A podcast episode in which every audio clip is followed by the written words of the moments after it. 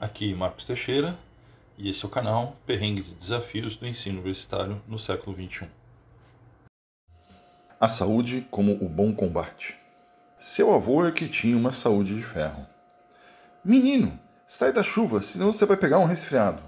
E quando chega na faculdade, temos essa rotina movida a miojo e pão com ovo, montuado aqui e ali com um festival de sabores do bandejão.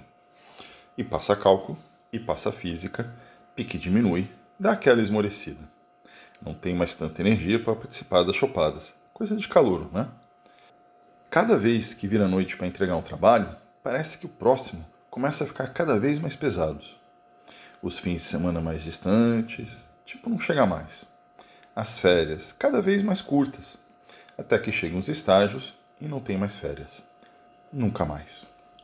Nesta altura do campeonato, você já sabe que não é mais um calouro. Tipo, engordou, emagreceu, perdeu, ganhou ou tudo ao mesmo tempo agora.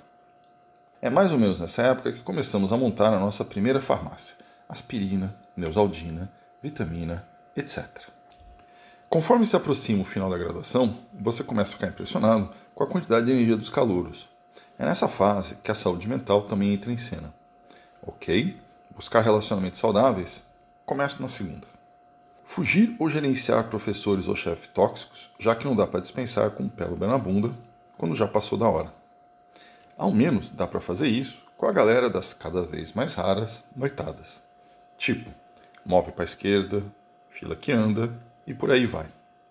Também é a época quando os horizontes de planejamento se alargam e começa a ter de ter os planos para 1, 5, 10 anos assim como começar a colher os frutos e os espinhos das antigas escolhas.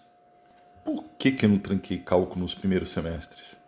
Por que, que eu fui aceitar aquele estágio nesse semestre com tanta disciplina? Estudar ou dormir? Férias para quê? Afinal, são só um treinamento para o desemprego, certo? Escolhas, escolhas e arrependimentos. Você troca um almoço no bandejão com fila por um salgado comido no ônibus a caminho do estágio? Sair ou não sair? Faça sua es... Sair ou não sair? Escolha a opção correta. Opção número 1. Um, com os amigos e as amigas. Com os colegas e fazer networking. Com o namorado, ficante, crush. Será que vai para frente? Bom, se não investir nessa relação, com certeza não vai, né?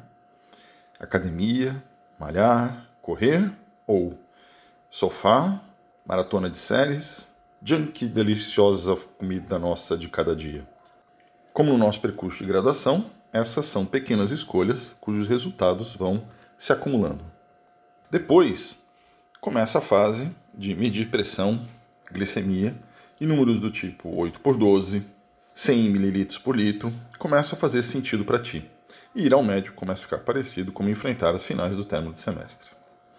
Hoje em dia, eu entendo que saúde, especialmente a mental, é esse resultado que advém da soma dessas pequenas escolhas, em especial para evitar os grandes conflitos. Estudar de véspera seria como fazer dieta só porque a glicose ou os triglicídios bateram? Abandonar a disciplina porque ficou difícil e depois amargaram atrás no curso, tipo comer e beber todas e reclamar da ressaca no dia seguinte? Pegar um monte de disciplina para adiantar o curso seria como se matar na academia em nome do projeto Verão, praia e sol de monte? E aí você, assim como na graduação, começa a se sentir culpado por essas escolhas que trazem esse sentimento de eu não era assim. Já não sou mais como era antes.